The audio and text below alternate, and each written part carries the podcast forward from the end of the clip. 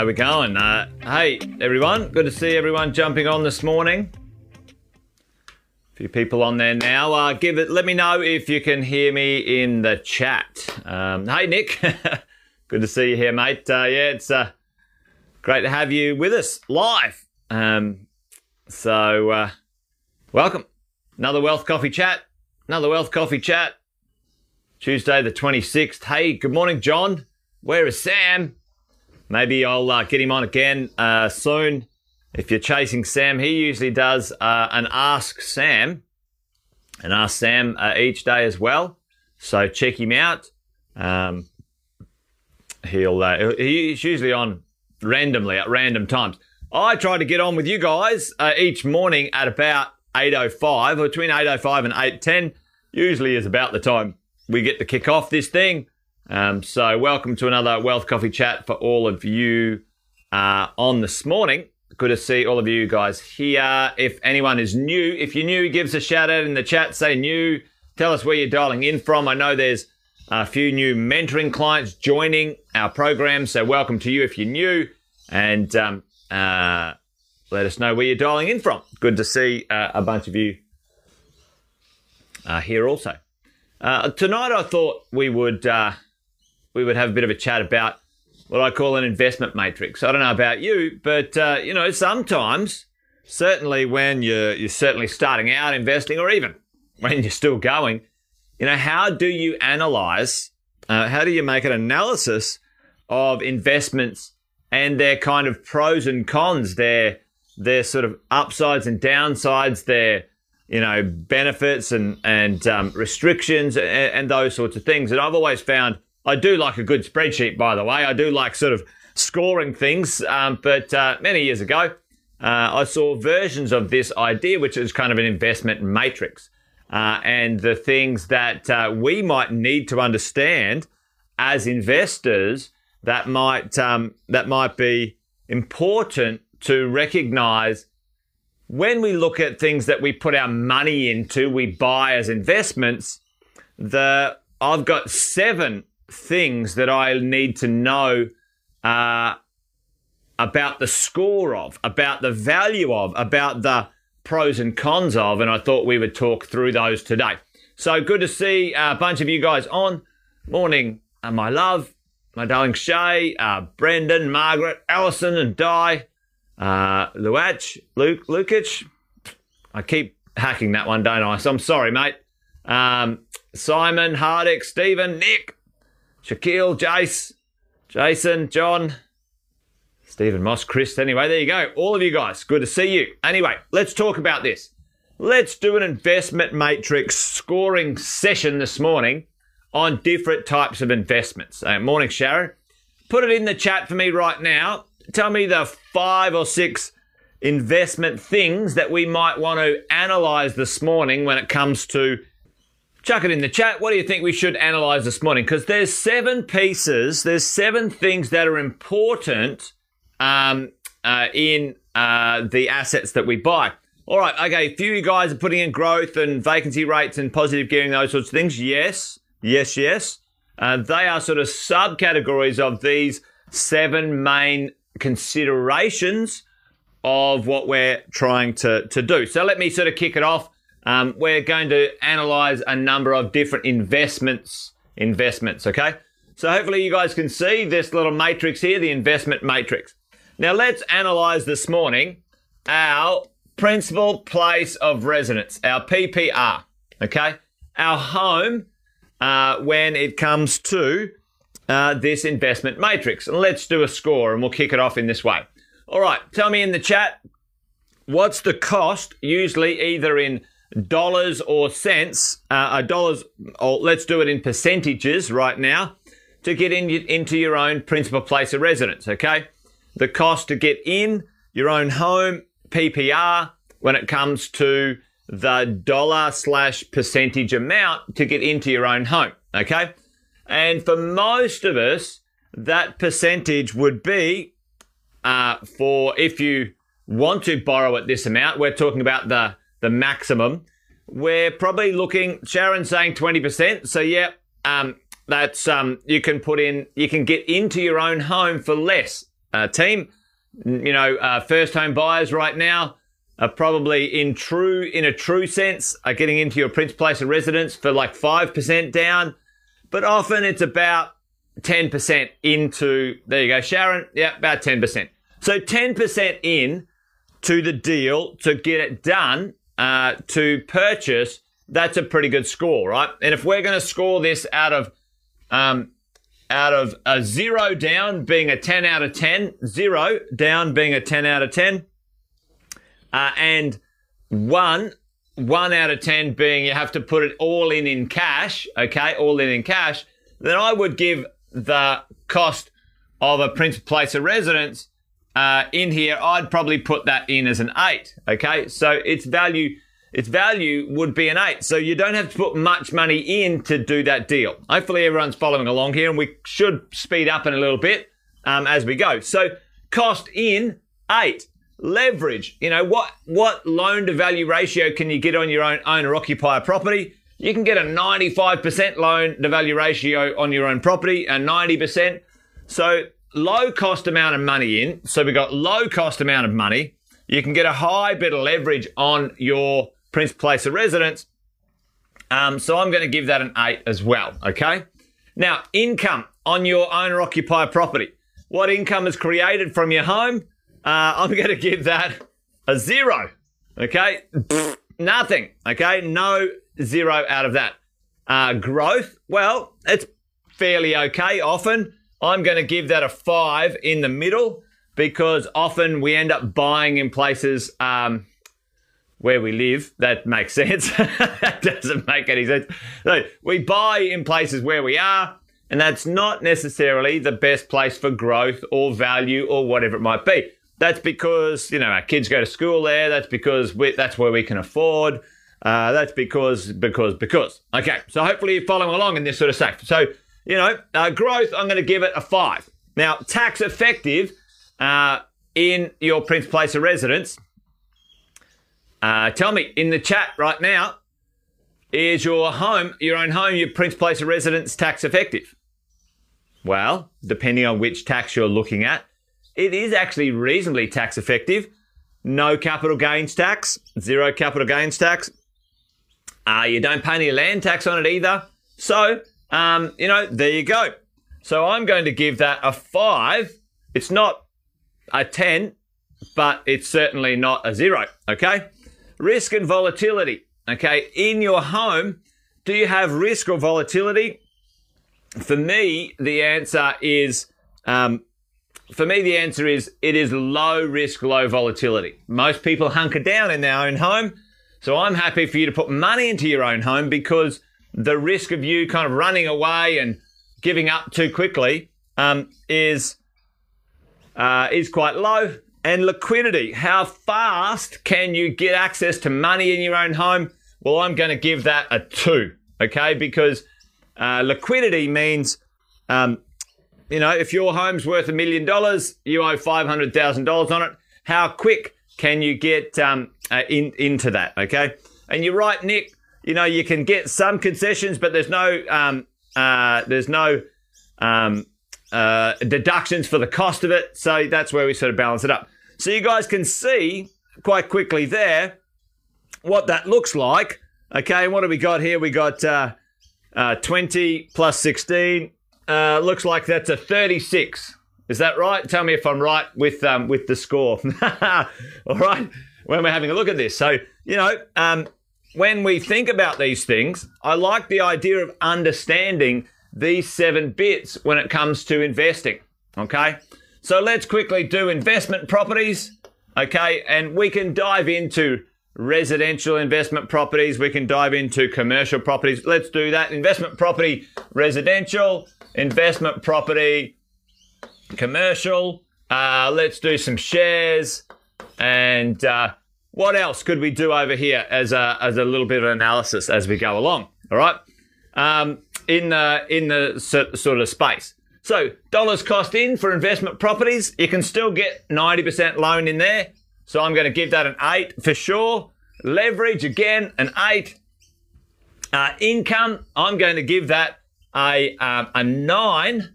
And why am I going to give income a nine? because investment properties, residential investment properties, are the most consistent income stream on the planet we can invest in. Okay. As everyday people, there is no other better income stream on the planet that is more consistent than residential real estate. So I'm giving it a nine. I could probably give it a 10. You know what? I'm going to get carried away this morning and I'm going to give it a 10. Okay. I think it's fantastic. Okay. Now, growth. Um, again, I'm going to give that a good mark. Uh, and I'm not going to, uh, I'm going to give it a great mark up the top end because growth in real estate is very consistent over the long term. Over the long term. Okay. So I'm a big fan of it. The longer you own it, the better off you're going to be, etc., etc. Tax effective. Again, I'm going to give that a seven. Now I'm giving it much more on this one. Now the challenge is we end up getting some exposure to capital growth here, but we flick around and we get income tax deductibility, depreciation, and other things. So for me, balancing this up as an owner, as an investor, I'm saying it's tax effective because it's most uh, impactful because I'm not going to sell. I'm buying well and I'm not going to sell. All right, everyone following along? So, risk and volatility, investment properties. Now, there's a bit more exposure in investment properties. I'm, I'm going to tell you why. Okay, I'm going to give it a seven. Okay, the reason I'm giving risk and volatility in investment properties a seven is not because the market is risky per se, uh, because people are risky. And the sad issue is with investment properties, uh, we have way too many good time Charlies. You should see so many people pouring into the property market now, right? They're all coming in, oh, yay, we're all making money, woohoo, like this. And here's what's going to happen. This is, like I'm telling you, I've seen it five times uh, over the last 20 years that I've been investing. Everyone pours into the market when it's great. You know what? You should have been investing three years ago when we told you to. The lowest prices, the best value, etc., etc., etc. No, but now the, the unsophisticated, the uneducated pour in and pay too much.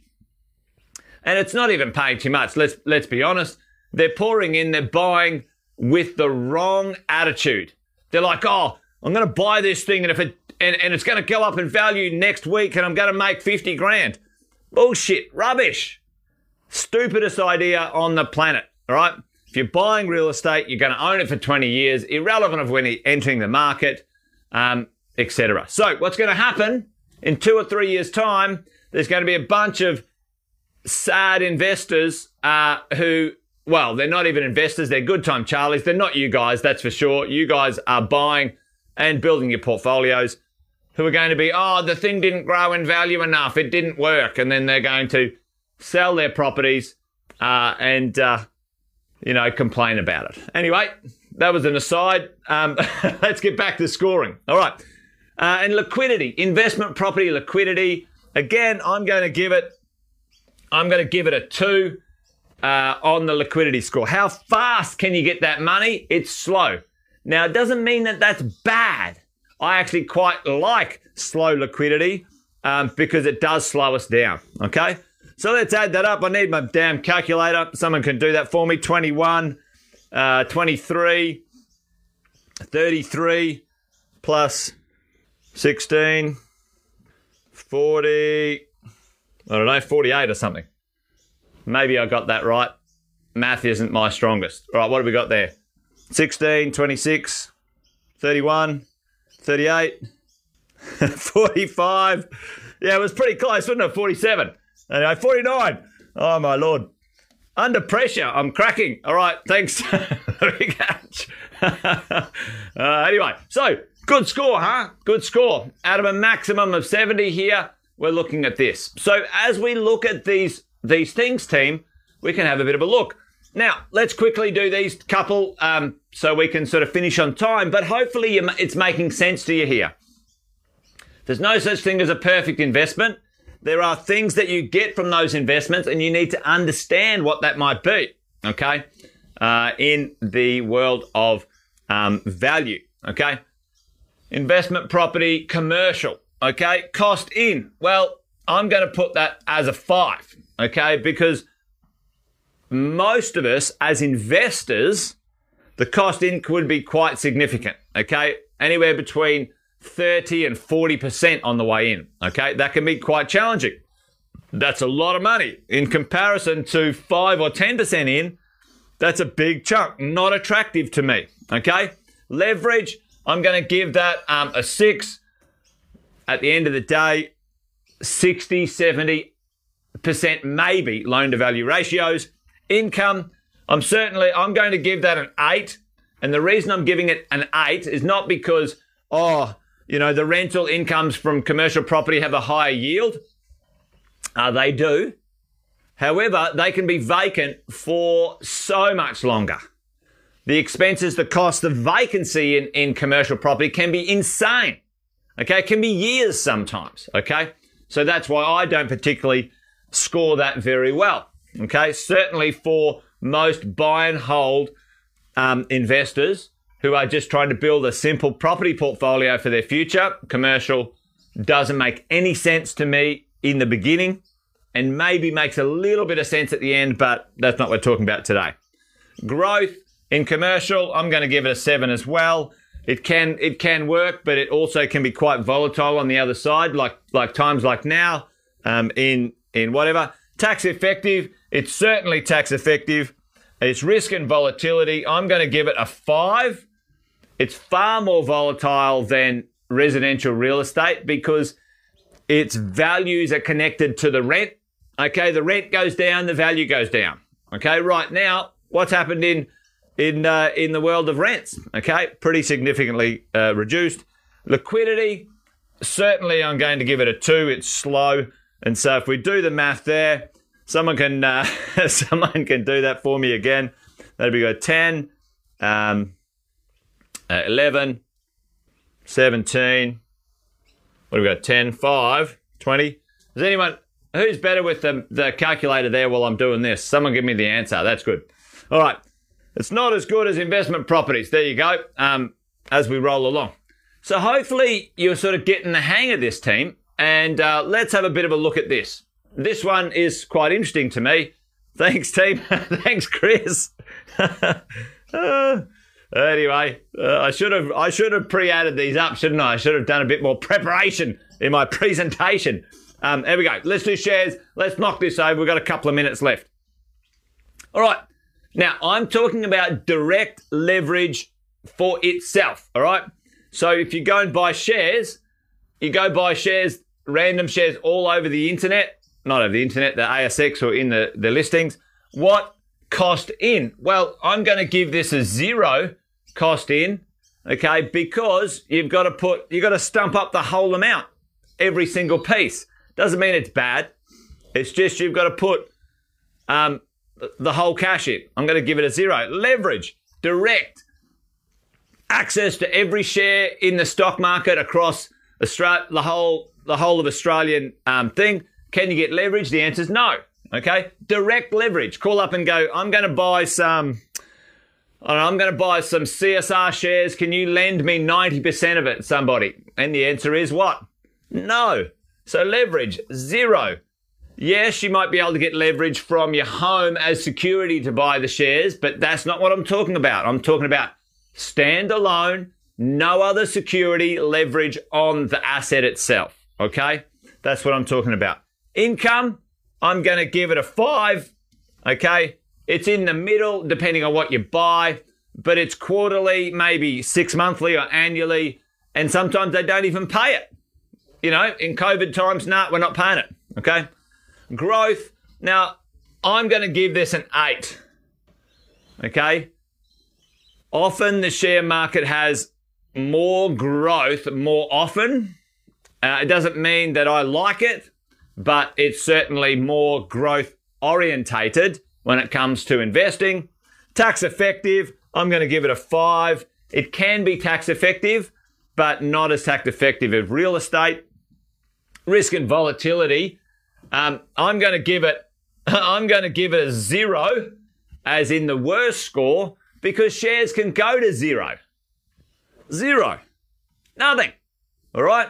Okay, and they can be up and down in in, in uh, and I'm going to give liquidity a ten. I'm going to give it a 10 out of 10 for liquidity. You want your money back from shares, boom, away we go. Okay. So if we add that up, I can probably do that because um, that one's easy. I've got to put a few zeros in there. 28. Okay. So for me, maybe for you, if we look at this investment matrix and we go, how do we score things? Um, how do we look at things and sort of see, all right, well, where and how would I invest as we go along? So hopefully that makes sense. Take a screenshot or a snapshot of this, and uh, each time you think about investing in anything, have a think about these categories that are important to us as investors, right? How much money, how much cash are you going to put in? Can you get some leverage on it? Leverage allows you to make your money go further, your cash go further. What income? How consistent is that income? Growth. Uh, will you get growth? How often is the growth? Um, uh, and and so on. Tax effective. Land tax, capital gains tax, income tax, other incentives when it comes to those costs um, as you go in. Um, and how volatile is this thing? Okay. How quick can your money go down? How quick can it recover? The volatility and liquidity. How quick can I get my money if I need it? Okay. Uh, when it comes to our investing. So there you go. Hopefully that uh, was of value, made some sense, whatever it might be, on this morning's Wealth Coffee Chat. Um, so let's uh, let's call it there. I've gone one minute over. I try to finish at around about eight thirty or nine thirty each time. But uh, uh, that's it from me, folks. You guys be well. Join me tomorrow around about the same time, eight oh five ish, for another Wealth Coffee Chat. Until then, you guys be good, stay safe, and bye for now. See you, team.